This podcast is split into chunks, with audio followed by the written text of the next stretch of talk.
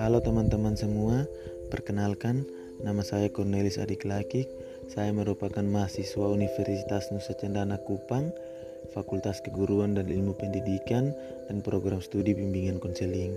Nah, teman-teman semua, berikut ini saya akan sedikit berbagi tentang layanan-layanan bimbingan dan konseling di sekolah. Yang pertama, layanan orientasi.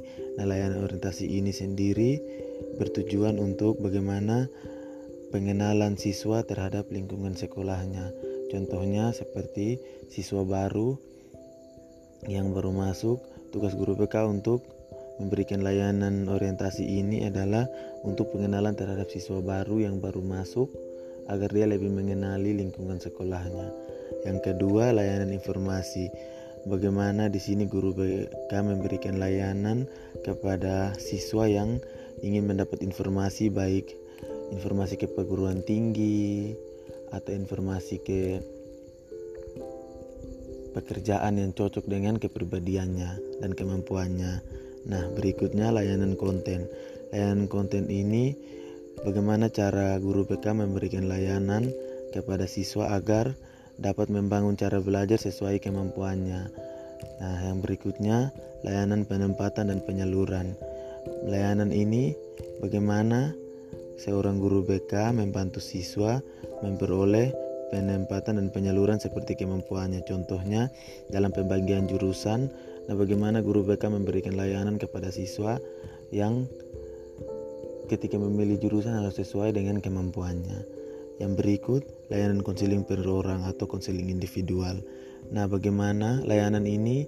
Bagaimana seorang guru BK dan konseli atau siswa Guru BK membantu siswa dalam menyelesaikan masalahnya secara per orang, dalam artinya guru BK dan siswa itu sendiri. Yang berikut, layanan bimbingan klasikal. Nah, layanan ini merupakan bagaimana guru BK masuk ke dalam kelas dan memberikan layanan dengan cara mencari topik atau materi untuk memberikan pengetahuan seperti contohnya memberikan pengetahuan tetap terhadap bahaya HIV AIDS, bahaya narkoba di dalam kelas. Yang berikut layanan konseling kelompok. Nah, layanan konseling kelompok ini bagaimana guru BK memberikan layanan kepada kelompok kelompok siswa yang bukan satu kelas dalam membentuk kelompok untuk menyelesaikan masalah pribadi melalui dinamika kelompok. Jadi bagaimana di sini guru BK menyelesaikan masalah konseli dengan cara membentuk kelompok untuk menyelesaikannya secara bersama. Yang berikut konsultasi.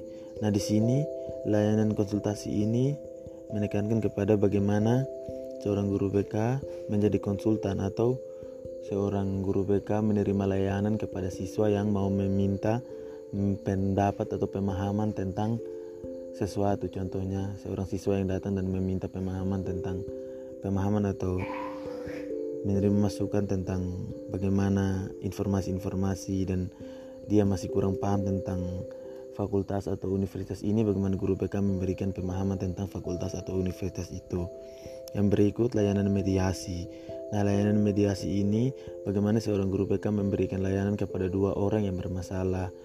Dan untuk dan guru BK memberikan layanan atau memberikan layanan kepada mereka berdua? Sekian dan terima kasih. Semoga bermanfaat bagi semua